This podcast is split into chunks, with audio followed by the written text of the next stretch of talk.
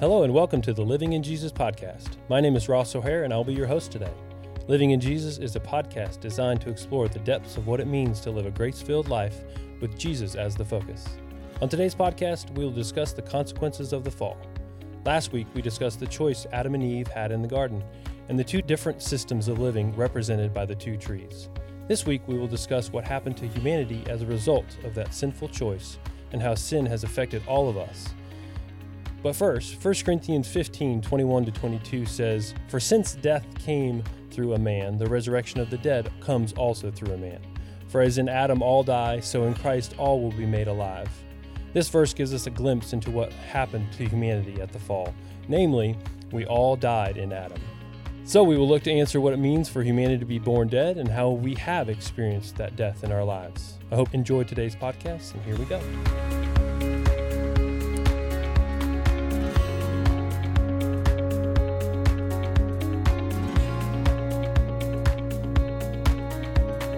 Joining me today is Connie Brezina Hello.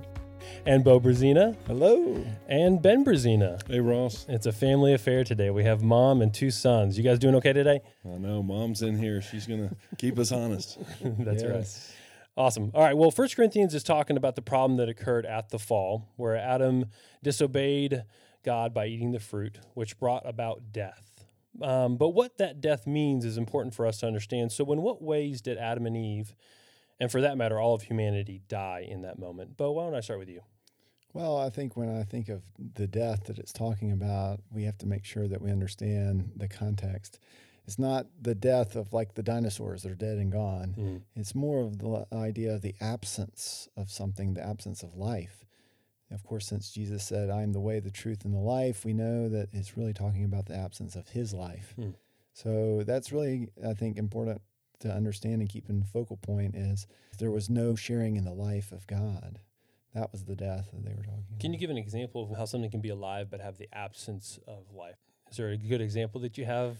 Yeah, that's a great question. I mean, obviously, in the physical world, we don't really think of that because either the cat is alive or the cat Mhm. is dead. I mean, Yeah. it's either animated or it's not animated. And here we have the option. Obviously, Adam and Eve were animated still. They Mhm. were having children, they were talking and walking and making decisions. There was just no life giving. The energy of the life of God living in them was not being manifested. Yeah. And so, I guess maybe you could talk about a light bulb. You can still see the glass, you can still see the filament. There's just nothing coming out of it. Mm. And so maybe that would be a, Sure. an example of it still exists, it just does not shine forth with its intended purpose. I think in the fall, too, there's definitely the aspect of the physical as well. And of course, God sustains all our life. He sustains our physical life. He sustains our whole spiritual life. He is that life. In order to be animated, we have to be connected to the great animator, which mm. there's only one. He's the one that sustains everything by the power of his will. So, in a sense, Adam and Eve died the spiritual aspect, which is Bo's saying, cut off Mhm. from his life, but also they began the process, their bodies began decaying. And that was mm-hmm. part of the curse was their bodies are going to return to dust. Our bodies are returning to dust. So Yeah. there's that aspect too, although it wasn't what we talk about in mm. the day. That's what God said. In the day that you eat, you'll die. And that we know they didn't drop over physically. That Right. was God's grace and mercy. But Yeah. there's something happened inside them. The life uh, mm. left, the glory left. Yeah. And we know, I mean, even though we can't see it, we know that stress does things to our physical body, to Ben's point. Sure. you know, high blood pressure mm. and muscle tension and all of that was an aspect of that death Mm. that began, even though, like Ben said, they didn't drop over Yeah. immediately. And Connie, what perspective would you give as to how we can better understand the death that humanity experienced at the fall?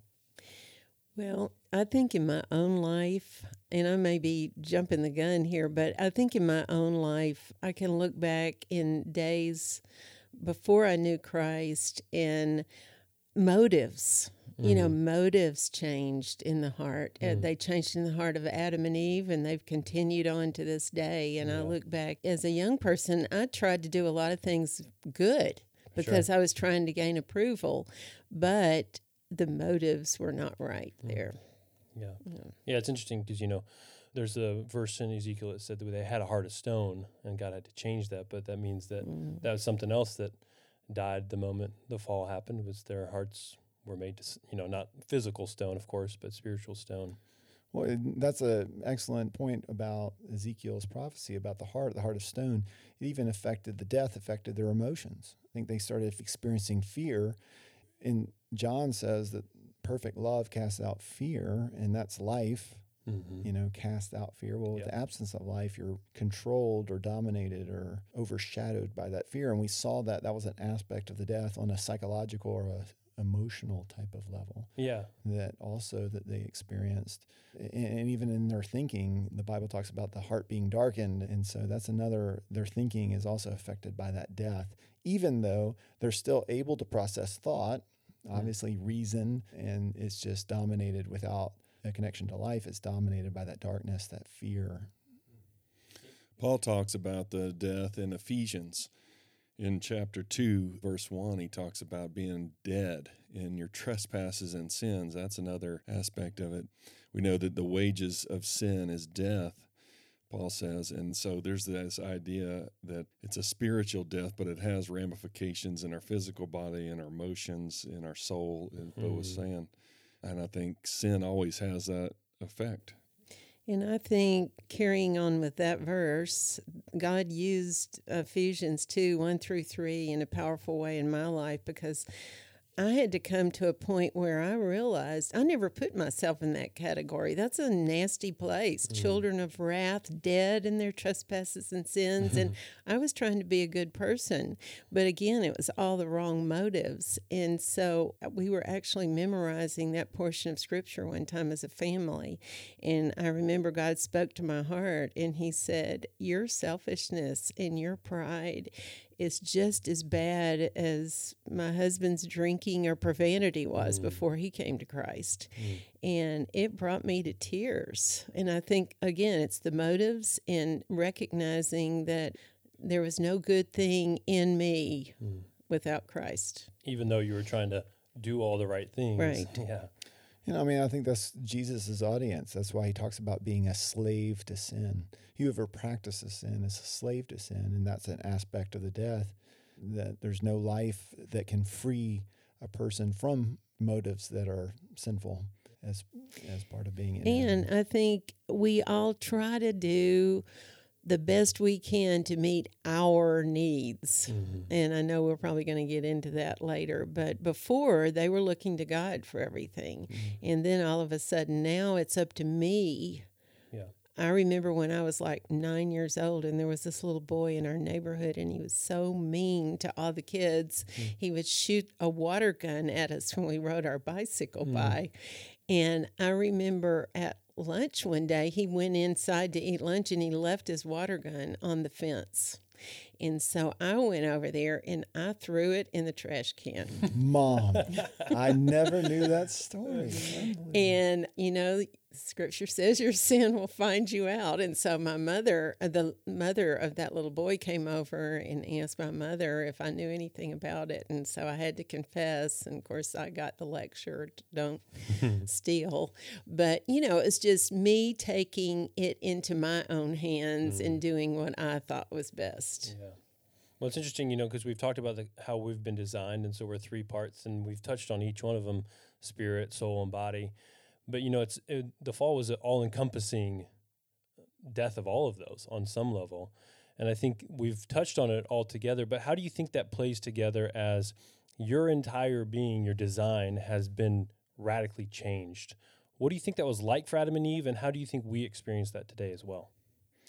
I think it was heartbreaking. I mean, shame is really what the Bible talks about. They were ashamed. Mm-hmm. Uh, I think that is it's a death, and so I think they obviously were um, scrambling desperately mm-hmm. yeah. spinning through options. Okay, maybe it's the fig leaves, the physical, right? Mm-hmm. Oh no, no, no. Maybe it's the relational. Maybe it's this woman that you gave me. Mm-hmm. Oh no, no, no. Uh, maybe it's God. You you're the one that put the woman, or mm. the woman said it was the serpent. And so I think they're just spinning desperately. It's like a free fall. It's like jumping out, playing without a parachute. We got to figure out how to make this work. And so I think there was obviously uh, had to be a heartbreaking, shocking fear. Yeah, the other aspect is fear there is the shame and the fear. And that's still so prevalent in our world today, both shame and fear. I think it's permeating. And there's a prevalent sense in who knows there, but I imagine it was there because they knew what they had lost. But this whole idea of something's broken, something's not right. And I think it still pervades our world today. We see all the hatred, all the murders and the raping and the abuse and all the stuff that's going on, even on the level of famine and stuff. I mean, there's just so much that mm. you would ask the average person and say, it's not supposed to be like this. Maybe they don't know what it's supposed to be like, but there's a sense in all of us, I think, that sees that and says, this is not right. And I think that's what they started feeling at mm. that moment. I mean, especially the fear aspect, the fear of each other, the fear of God, and then they're searching for solutions, hiding, trying to make clothes for themselves and cover. The anxiety, I mean, our, our society is plagued with anxiety. Mm-hmm. And I personally, you know, the first spoken words in the Bible by Adam that are recorded in the Bible are after the fall. He says, I was afraid. Mm-hmm. And I think what was happening is he was looking into his future because fear is always future oriented. He was looking into the future saying, I don't know if I'm going to get my needs met. Mm-hmm. And I don't even know whatever's going to happen in the future if I'm capable of meeting my own needs, yeah. you know, because I've got to figure this out. And so what is left is this sense of constant anxiety and fear. And then I think, I mean, we have no evidence of this with Adam, but we see it throughout our culture as depression eventually hits where this is hopeless. Mm-hmm. I'll never get my needs met. Yeah. Or I'm helpless. I can't change the world enough my own personal world in order to get my needs met the way I think it should happen. Yeah. And so I think this was a desperate moment of humanity's existence. Well, you see that in Cain too. Mm-hmm. He was downcast. Mm-hmm. Mm. He was kind of hopeless, I mm-hmm. think, and he took matters into his own hands. Yeah. Mm-hmm. But I think, you know, in my own personal experience, being born in Adam or in the spiritual death, again, you look around you, it's maybe not conscious, but you look around you subconsciously and you look at people, how they're trying to get their needs met, and you start adopting some of those. And I know I did that with my mother. Mm-hmm. I have some of her same flesh meeting mm-hmm. needs are trying to get the needs met, and my grandmother as well. Mm, yeah. And I would just have to say, I didn't. I never told my sons you need to get your needs met the way I do it in my flesh. but they've adopted some of my flesh patterns right, yeah. as well.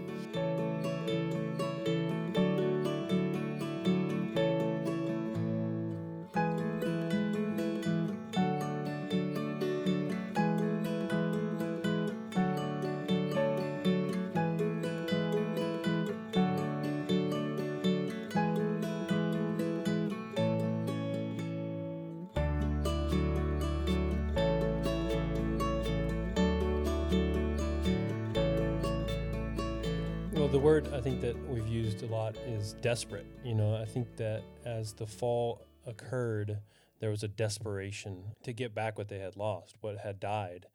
Um, and I think that is prevalent today. And, you know, I think of all the topics we've gone over so far our concept of God, our needs being met by Him, our design that's been given to us by Him, our purpose that's been given to Him to us by Him.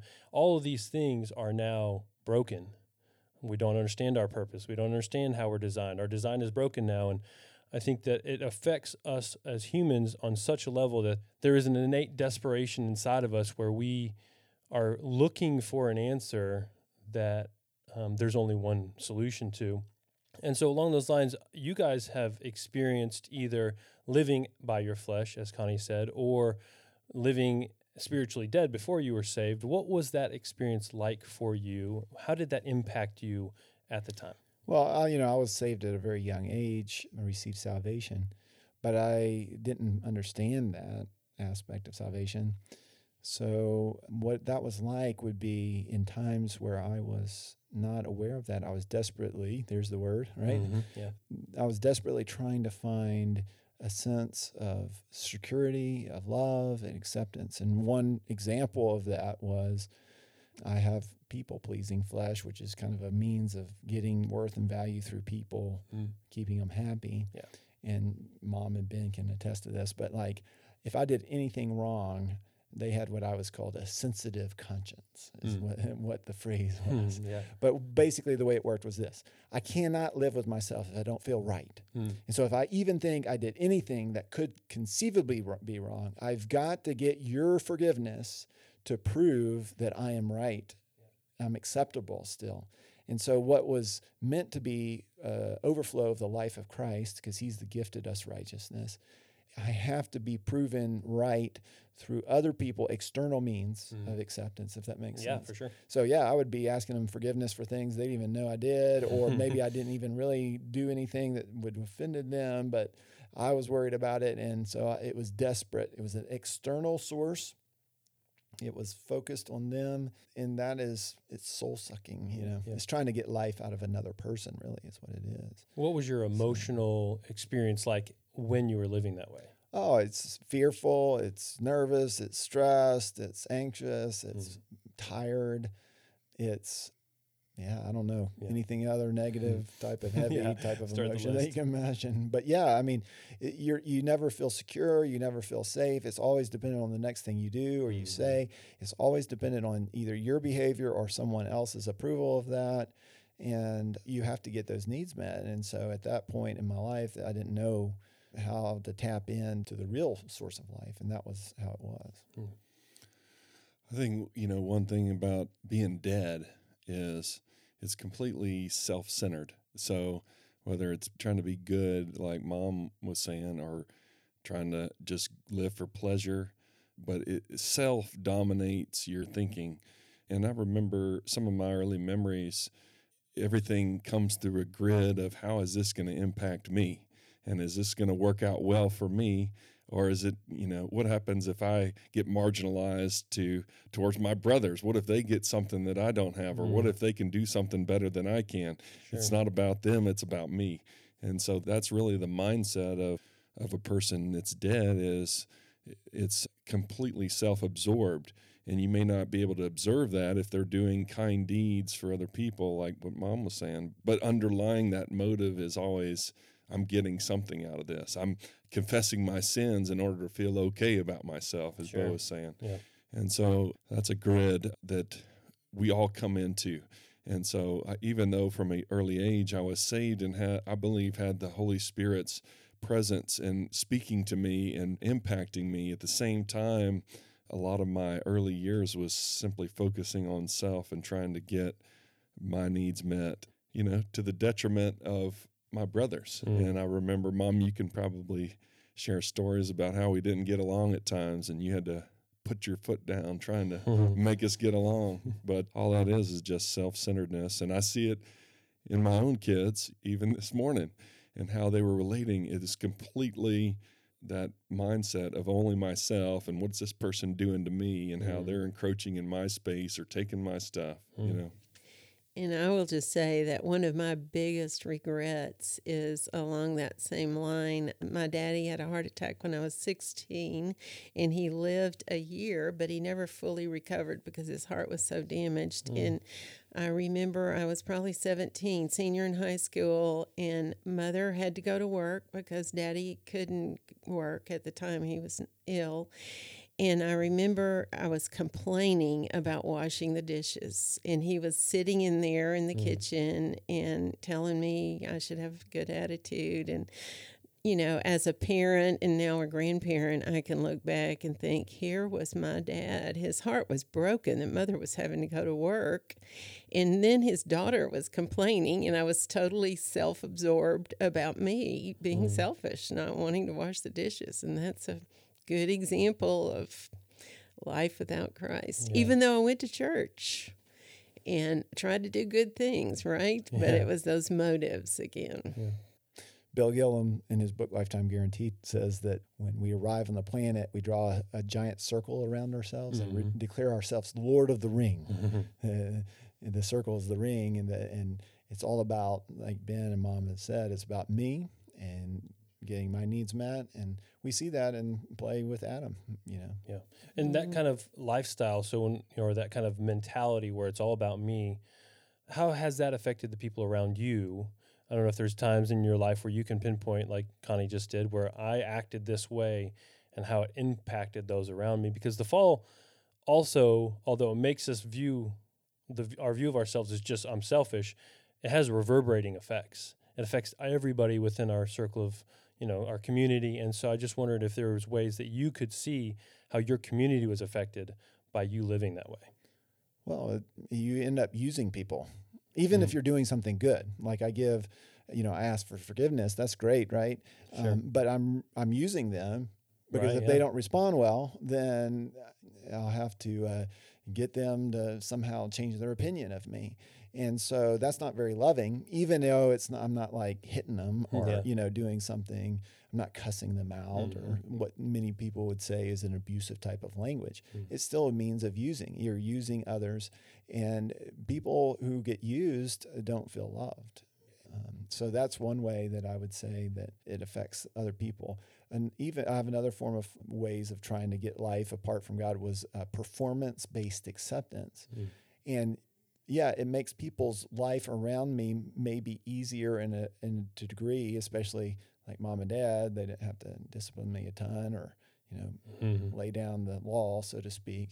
But yet, it's constantly looking to others for approval, and that's a way of manipulating them and trying to get something out of them. Yeah.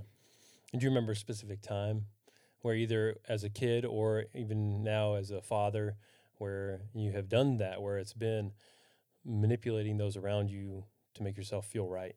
Yeah. So I mean, th- these are really subtle things. Mm-hmm. Um, so the subtle thing that comes to mind is is when I do something as a child, I would perform it to a certain level, and they have lots of responsibilities and lots of things on their mind, right? Yeah. And if they don't respond in the way in approval or kind words to me, then I feel uh, frustrated with them. Mm. But I don't even know why I'm frustrated with them because at that point I didn't know what I was doing. Yeah. And so these are real subtle ways, and that's frustration creeps into all sorts of different conversations and mm-hmm. how I interact. But as a father, I see it very clearly when you know someone doesn't respond to one of the kids respond the way they want them to respond. Mm-hmm. The, I call it amping it up. You know, it goes from a mildly strong statement to a stronger to a huge demand to screaming. Mm-hmm. You know, and yep and God forbid, you know, physical action. Yes. and those are ways of trying, demanding, and trying to control and manipulate in very obvious ways. Yeah. Of course, it's easy to look at other people and say that, you know, sure, see that yeah. and, and yeah. say that about them. Yep. But I've seen it in my own life. You know, one of the parts about being dead is this relational aspect with God. And there's only one person that we were made for to be satisfied. And so there's a sense of dissatisfaction, almost a sense of unease too. And I can definitely remember that and not feeling comfortable with myself, but going into f- friendships and situations where completely focused on myself and how other people perceive me. Mm. And it just generates more awkwardness and you can't build the relationships that you want that you think yeah. you need yeah. you know and so that aspect of death is just really difficult it's i mean so many aspects of sin and death but that for me was was really difficult that sense of there's something wrong with me and just completely analyzing myself and just completely consumed with thoughts about myself even if it wasn't like a egotistical projection of that it was still pride because I'm completely focused on myself and what I have going on. Mm. And there's definitely that aspect for me. And uh, Jesus really tags into that aspect of of life being connected to the Father and that relationship. And that's was really broken. You can see it in Adam. He all of a sudden he thought God was going to destroy him. And I mean, how can you have a relationship with somebody that is yeah. going to destroy you? Yeah. And so now you have that dissatisfaction or emptiness feeling. And I could see that in my life, even after I was saved, because I wasn't believing what I had in Christ or didn't even know, mm. didn't have a relationship in the sense of that daily communion. Yeah. Well, and Connie, I put you on the spot a little bit here with this question, mm. but did, how did you see in your sons their attempts to or their their actions of their selfish actions and how it affected the community around them and the family. How did you see that in them produced in their lives? Oh yeah, Uh-oh, mom, mom is on the uh, on the spot. You we, know, we can talk about our other two brothers that aren't here. Sure, right? yeah. Yeah, we'll just talk talk. We'll about just talk them. about them. Well, I often say that, you know, some families, I think there are some families out there that people just naturally get get along and don't have mm-hmm. any conflicts, but I can say that ours was not one of those because we have four very competitive sons. Our oldest three are the closer together. The fourth is six years younger than the third Yeah. So a lot of competition but even as a young christian i just i didn't like that. And i had one brother and i did some things to him that was again selfish and mm-hmm. unkind and i had to go back and ask his forgiveness after i became a christian. And i was just so convicted of that with our boys. And mm-hmm. so we met together with a missionary couple that had five children serving the Lord all over the world. Hmm. And I asked him one of the questions we we asked him a lot of questions, my husband and I, and I asked him, "What did you do when your children didn't get along?" And he just said, matter of factly, "Well, we just never allowed that." and I thought, well, that's an interesting comment. Yeah. So I went home very convicted that we were going to work on that. I don't know if you boys remember, but I remember saying, God has shown me that we are going to work on getting along. And if it takes a hundred spankings and their eyes got really big, like Bo's just did. uh, in that first day, I was sorely tested. I think there were there was a good bit of discipline, but uh, but that's something we worked on. We didn't do it perfectly, Sure. and we, there were some mess, mix-ups. But yes, there was flesh there, and but I think that's I think somebody said it before, Ben. Maybe it's dying to self, and that's part of the process of growing. But I mean, it, without life, you're going to affect other people. I remember when I was in high school, I um, had a back injury and could no longer play the sport of my choice, which I had found a lot of worth and value and strength and stuff from. Ski ball, right? Yeah, ski ball. Man, I was a champion. Right. Watch out those tokens. and it affected because I was finding life there. I could no longer get even I, I couldn't receive other people's compassion for me. I remember this old little old lady comes up to me at church and says, "Oh, you're too young to have these back issues," and I wanted to slap her. I mean, I didn't. Praise No, sure. God. that that would have been newsworthy, I'm sure. But I couldn't receive other people's compassion because I was looking externally for life. If, if that makes Yeah. sense For sure. and it, that's how it ripples into the community. I'll just say too, as uh, I mentioned earlier, that I'd picked up some flesh patterns from my mother and grandmother, and one of those was worrying. We had several people in our family that worried a lot, and I just I remember in my early twenties defining myself as I'm just a worrier, and that's my lot in life. Hmm. And it it definitely affected like Greg. Greg would fly around. He was playing football then. He would fly around on this little jet to in the south to speak to different Christian groups and I just hated that when he did and I'm sure I was anxious and I probably I can't remember all the details, but I probably encouraged him not to go as much as he wanted to, but he could tell that. Anxious people worry, people that worry. I won't say anxious people because I later found out, praise God, that I am not a worrier. I am a child of God who is tempted to worry. I can still choose to worry, but I'm not a worrier. Hmm. And that has been very freeing to me, but it definitely did affect people around me.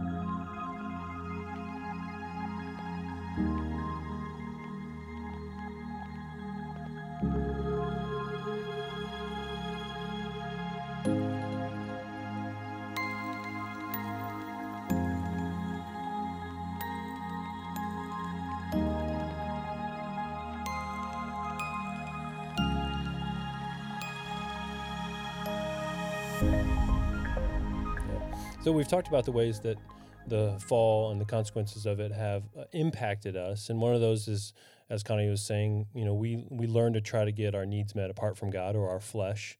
But what aspects of the fall and the consequences therein challenge you the most? What part do you find difficult to understand or that have you still continue to wrestle with in your own life as to how it has affected you or how you understand it or what parts of the fall challenge you?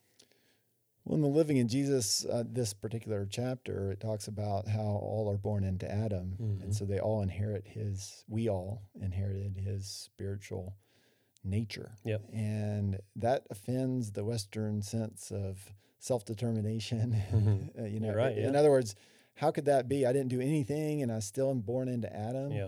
You know, I think that's one of the, I see here that probably ripple through various conversations I have with people over the years about this. But yet the scriptures teach it. And that's hard to grasp. How could someone who hasn't, you know, just shows up on the planet, how that could they be born into Adam's sinful lineage? Yeah. we think we earn things based on our behavior. And so Yep. if the baby hasn't sinned, how could they be a sinner? You Mhm. know, and that's a that's a challenging part of the scriptural teaching. Uh, you know, through one man all died. Now, fortunately, the grace message is beautiful that through Christ's work all can become alive. But that is one of the challenges of of thinking about this to me. Mhm. And it flows from the idea that God wanted to partner with humans to fill the earth and with His glory. He didn't create billions of people Himself, clay molds, and breathe life. He wa- He created Adam and fashioned Eve and invited them with His life to multiply and be fruitful. And so we get all of that. We get the the dead spirit, but we also get the bad genetics from our parents too. You know, and it's passed down. We get more than just the spiritual aspects, but that's a part of the. It it would have worked well had Adam and Eve kept depending, but as soon as they decided to go against God and define good and evil for themselves, it Mhm. everything broke the whole system that God created. But it is hard, especially you know we want to be responsible for our own life, as Bo says, in the flesh, and um, that seems like it's out of our control. But the fact of the matter is, is from an early age we've all sinned also, so it's a kind of a moot point. Mm. I tell you what, this session to me was so eye opening, and that's one of the reasons I wanted to sit in today. Was, you know, all those words were tossed around. I had heard flesh, I had heard the law of sin, or the principle of sin, or the body of sin, and and this terminology that's used in this section, but I didn't really understand what that meant, and I didn't understand the battle and the struggle and the victory that is ours in Christ. Mm. And so it really has been eye opening to me. First of all, that we're no longer slaves to sin, and I may be jumping ahead mm, here, Good? but Yeah. But when we're all still tempted by the enemy and we're tempted to be in the flesh and to be able to recognize those lies and uh, reject them in the name of Jesus and replace them with truth that is liberating. And I don't I think if I didn't understand what that all meant and not that I understand it totally, obviously, but eh, to the degree I do, then I can walk in victory. And I can not only walk in victory, but I can share that with other people and watch them walk in victory. And Yeah. that's encouraging. Yeah. Is there an aspect of the fall or its consequences that still challenges you, that's still maybe unclear, or that daily you have to be reminded of that truth within that? Well, I think just the fact that, I mean, I don't know if the word is challenge, but I mean, it is a challenge to walk in the spirit Hmm. and not in the flesh and be aware of that. Really, it's moment by moment. One of my prayers is, Lord, help me to be quick to recognize the lies of the enemy Mm. So that I can uh, reject those when I do Yeah. recognize and walk in the truth.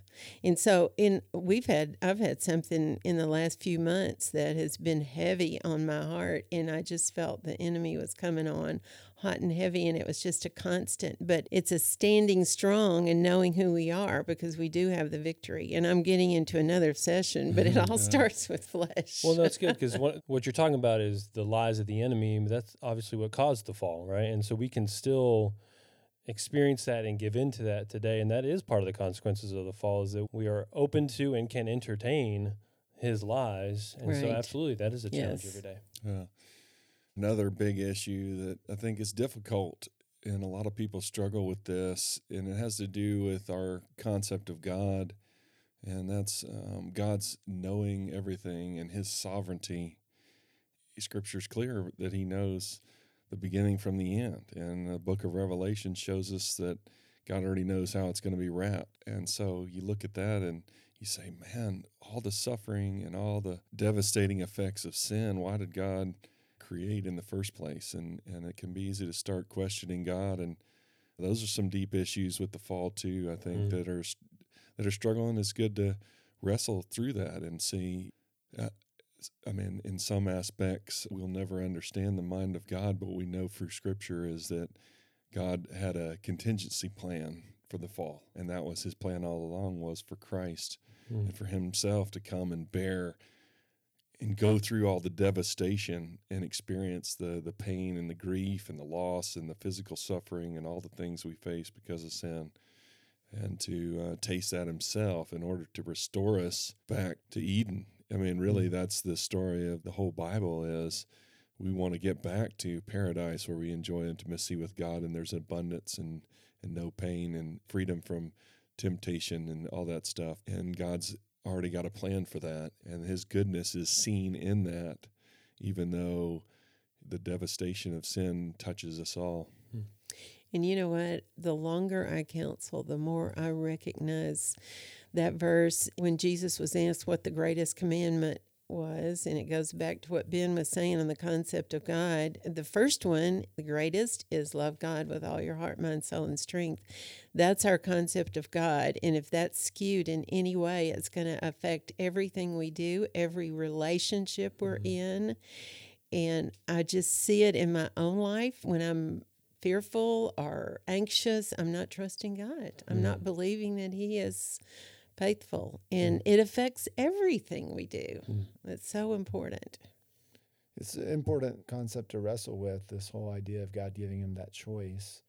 It's almost, I've heard this as I've talked about this kind of concept of the consequences of the fall or the last section of the two trees, which obviously go hand in hand. Mm, it's yep. how can a loving God, you know, give him that choice to knowing what was going to come. Yep. And it's almost like we would love to have the freedom to choose God and enjoy all his benefits, but don't give us the choice to reject you. And ex- we can't have true choice without mm-hmm. it. And yet, wrestling with that without a f- correct concept of God, you will get askew mm-hmm. real quickly. Yeah.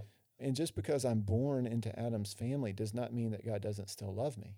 Sure. And that's another important factor. God loves us because of what Ben was talking about revealed through Christ. Um, it, it, just because we were born into the family, God's family, doesn't mean that He wasn't the author of our life, you know, our existence, so to speak. Um, and so those are hard things to wrestle with and, and important things to sort out about the concept of who He is and His goodness as we wrestle with the consequences.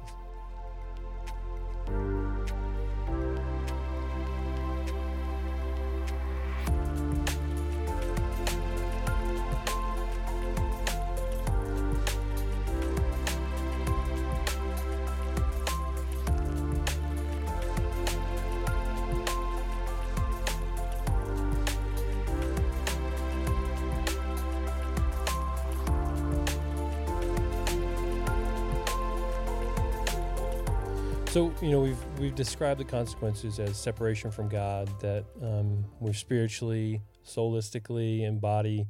We're, we're dying or beginning to die or decaying as in our body. So there's a lot of ramifications.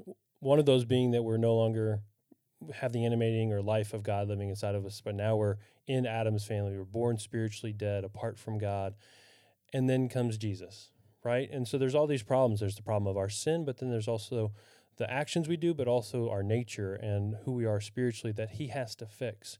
So, because of those consequences, what does Jesus' finished work on the cross communicate to you, and how does that clarify who Jesus is and make you draw closer to Him?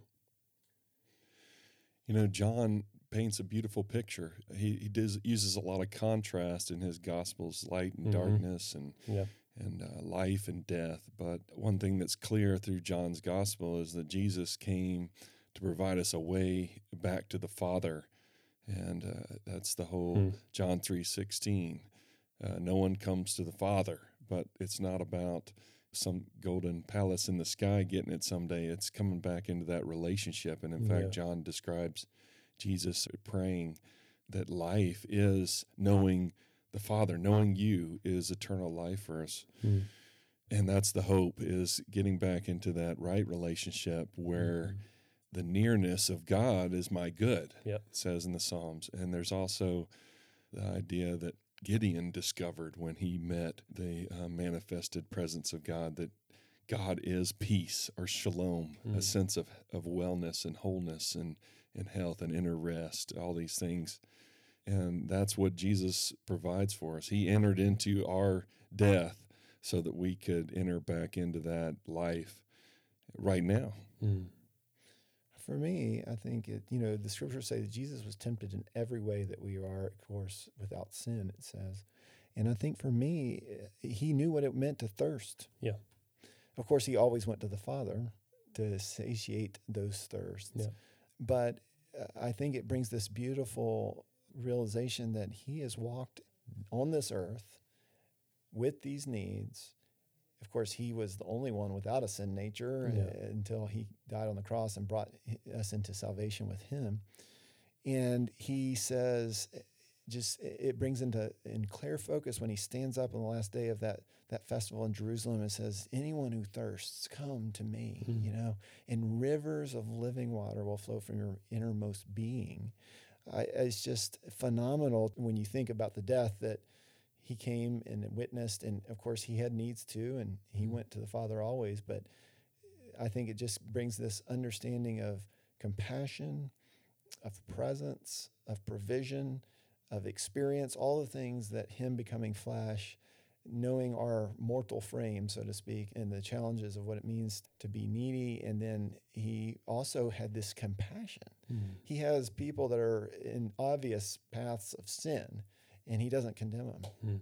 because they're coming to him. Uh, I'm thinking of the, the woman caught in adultery and Mhm. brought before him, or some of the uh, the lady at the well that had multiple husbands, Mhm. and uh, because he had this abundance tapped into the Father, he models compassion, and and so we just see this beautiful, real life example of Christ among us, God living out of that fullness, rivers of living water, and he says that same fullness is in you, and so it brings Mm. this uh, really a, an awe and a gratitude and a magnificent praise within me for him. And it helps me to kind of reconcile this idea of him knowing about the fall, to know that his plan all along was to come and experience the same pain.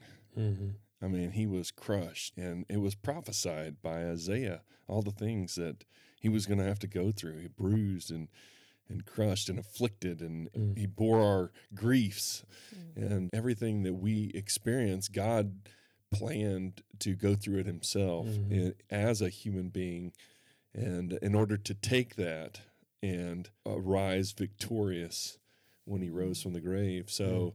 That to me is shows his love, shows his heart, Yeah. and there's a reconciliation with inside me as I reflect on that. That yes, he took the risk, created us, and he knew that we were going to fall, but he also said, "I'm going to take the heavy weight here. I'm going to do the heavy lifting, so that you can be and Mhm. I can be restored." Hmm. And I think we go back to that verse that we talked about earlier in Ephesians 2 1 through 3, when we were dead in our trespasses and sins, mm-hmm. children of wrath, even as the rest. And I can't even read that without going on to verse 4 and 5. And it's talking about God's plan. And of course, Jesus is that plan, mm-hmm. God being rich in mercy because of his great love with which he loved us. Even when we were dead in our trespasses, he made us alive together with Christ mm-hmm. Jesus. And so that just shows me God's love. God is good. And we have to not just know that, but we have to choose to believe that. Mm. And I've had instances in my own life, and one was when my granddaughter had a malignant brain cancer. And my first thought was, Lord, why would you let that happen to this precious little girl? Mm. And my next thought was, God, you are good. And that hasn't changed. This doesn't look good, I don't like it, but you're good, Father, and I'm going to trust that you are going to cause all this to work mm. together for our good. And he did that. He made it possible through Jesus. That was his plan. You know, what a beautiful picture of you know how God can redeem anything. We've talked a lot about the consequences of sin and how it affects all of us, even daily, even though we're now new and have Christ living in us, we still can choose to experience that death. And just thinking about God's work on the cross and what he did, how he redeemed us, his great love for us, it just reminds me of Romans 8:28 that he's going to use everything in our lives for our good. Obviously because we love him, but also because of just showing how much he loves us and just hearing you guys talk about it and just thinking of the breadth of what God has done to redeem us mm. is incomparable. It, Amen. it can't be compared to. It's the best thing you could ever think about. It makes you just want to say thank you, thank you, thank you, yeah, thank you. Exactly. I think that's the understanding the depths of the consequences mm-hmm. magnifies the incredible exactly. work of the cross, yep. burial, and resurrection of Christ. Yep. I agree. Well, guys, thank you so much for this discussion today. I really appreciate your thoughts, your stories, and hopefully you guys have enjoyed listening today. You can join us next week for episode seven. Thank you very much. We'll see you next week.